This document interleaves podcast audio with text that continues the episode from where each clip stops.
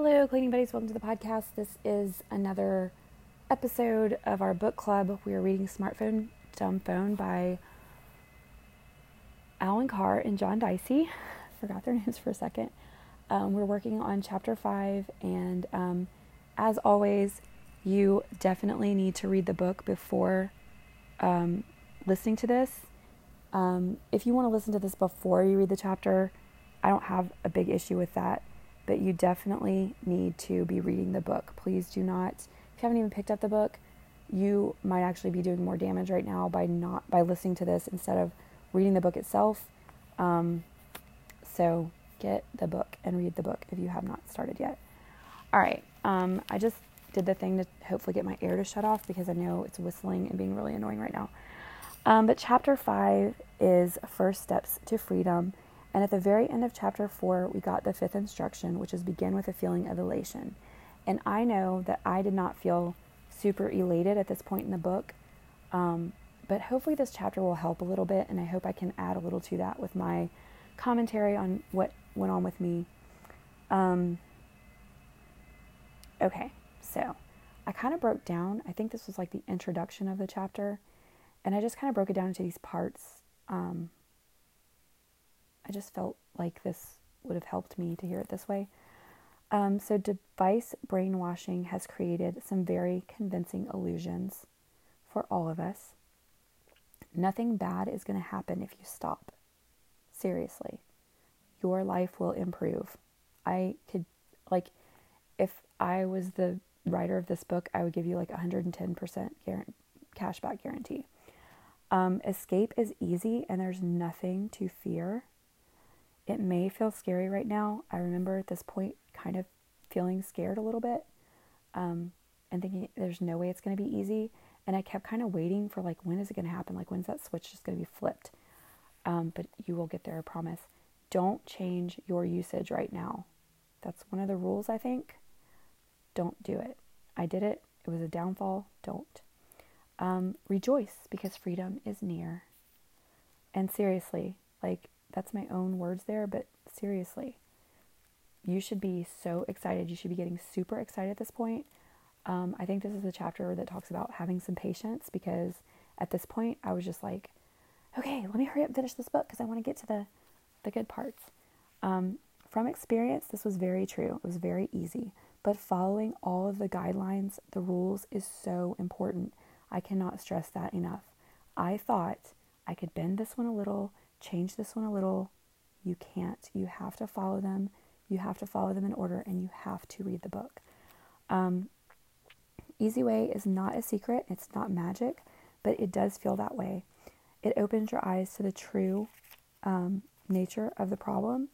It uses indisputable logic to help you um, see the way forward. It replaces illusion with rational thoughts and understanding, I think is the word I wrote there. Um, so, yeah, that was one of the things. Like, if there's any way to get to me, to get me to understand something, it's with logic. I'm so analytical and logical. So, for this book to be like, can you not see that this is happening? Can you not see this? Can you not see this? And I was just like, oh, wow, wow, wow, yeah, okay. Um, so the Easy Way method actually removes the desire to mindlessly seek comfort in digital devices. The best way to explain um, how my experience felt was it was just gone. It just removed the desire to constantly be on those apps. Now, I will say this, which this was also probably from not following directions. I did have a little bit of fear, um, which I shouldn't have had because um, I was kind of like, oh my gosh, what if I, what if I do this? What if I do this? What if I, you know, like I was worried I was going to get back to it. But they do give specific um, instructions for that as well. Um, they're not rules though, so um, I will really make an effort to point those out when we get to them. So the key to unlock the prison is the instructions. Each must be understood and applied in order to work, kind of like a combination lock. Be patient. Um, and that's funny because I'm having trouble with that even now. I'm wanting to be done with this book. I know it's almost 20 chapters, I think, and I'm on chapter five. I think as we get into more of the book, I'll be able to combine some of them because they do get shorter. But um, yeah, so I'm having trouble with patience right now. Um, so the next section was titled New Frame of Mind. Um, you must identify the flaw in your current frame of mind that's making you an addict. And some people have trouble coping with themselves as an addict. Um, but once removed, the logic and reason kind of just like untangle and undo the brainwashing. Same way that uh, um, deprogram people that have been in cults. Um, falling back in. Read this. There was a whole section about falling back in. Make sure you read that because um, I'm not going to explain it exactly the way that they did.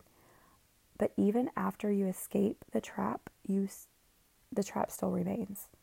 Um, don't fall back in. And then this one, I have like lines and all kinds of crazy stuff around it. I think this might have been copied directly. Um, yeah, I think it is. Okay, but this is an important point. Refusal to admit a loss of control makes addicts blame themselves and punish themselves by staying in the trap.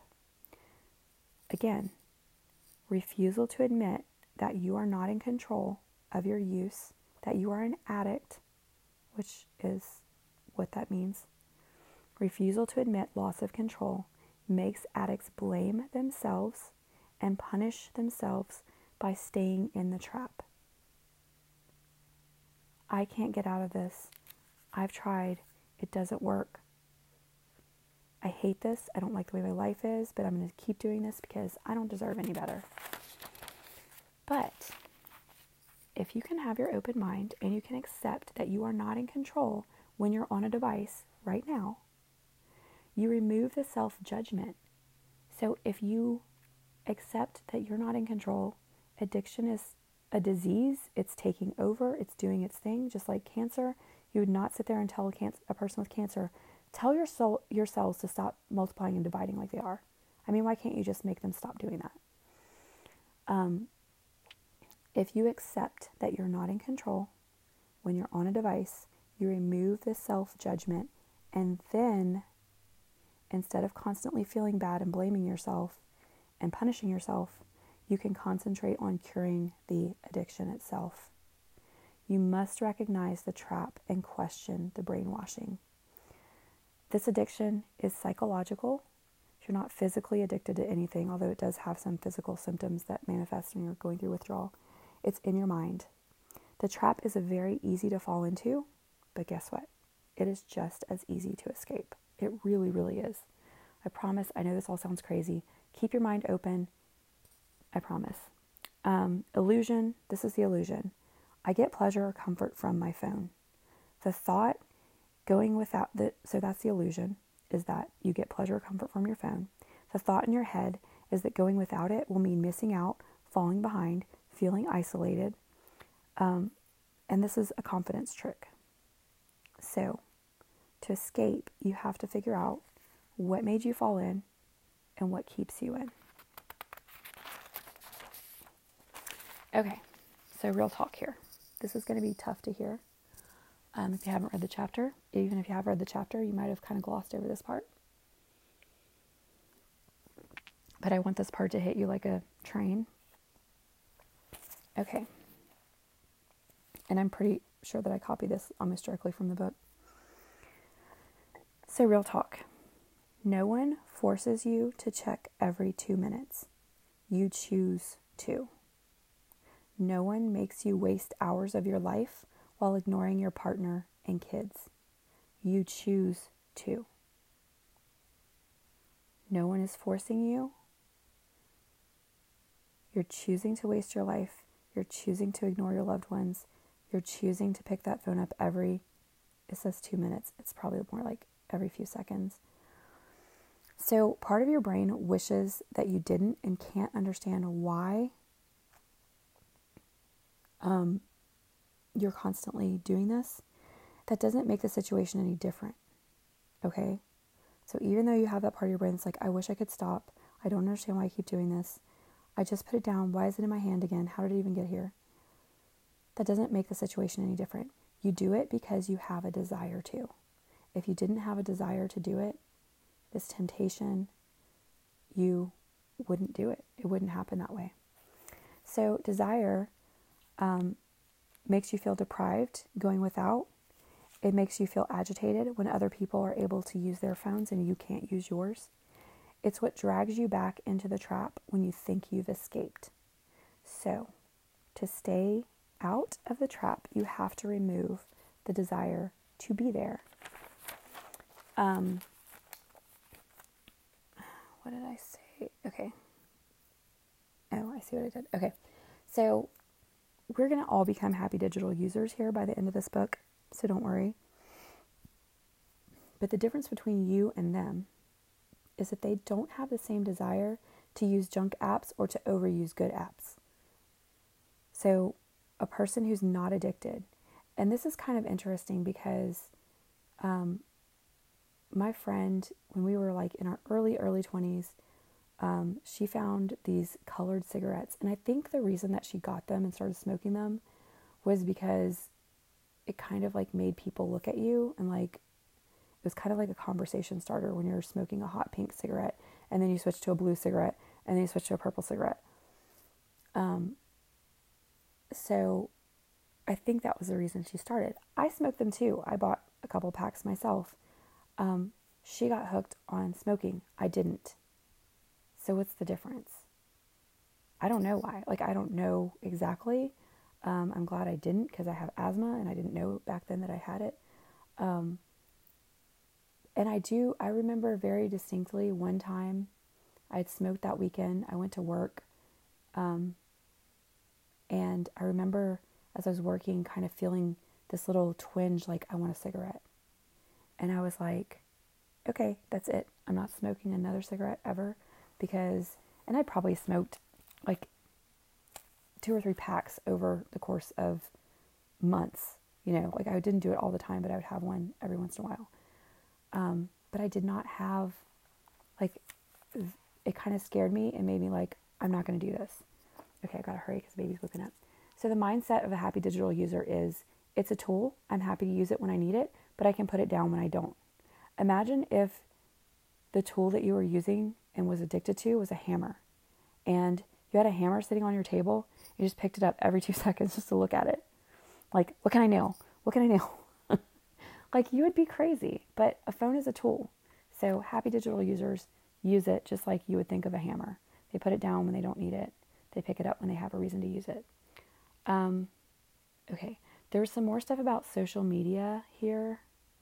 Um, I didn't really understand why it was there, so I'm leaving that part out, but you need to read the chapter. Um, when been in and gotten past, okay.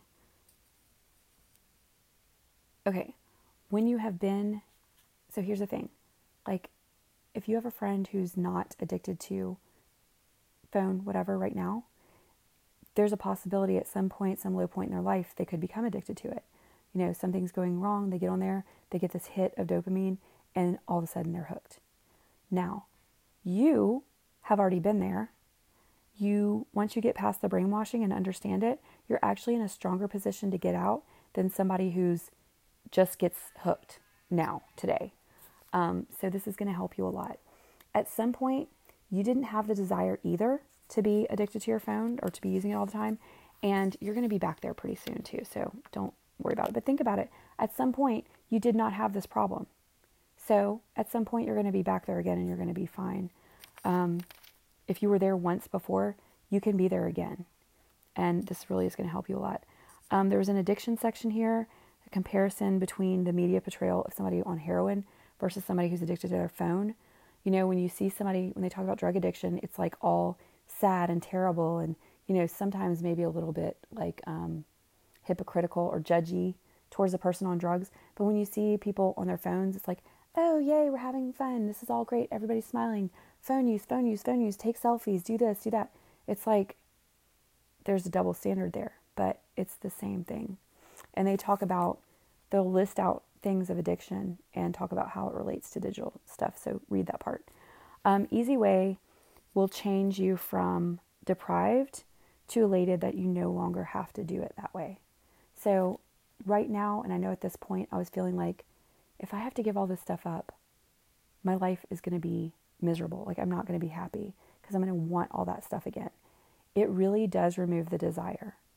Um, this is one of the parts where I did not follow through on. They give you steps to make sure that you stay elated, that you no longer, there's like a phrase that you tell yourself when you feel that way. You, there's a specific phrase you use. I didn't do it. So, of course, I'm back here.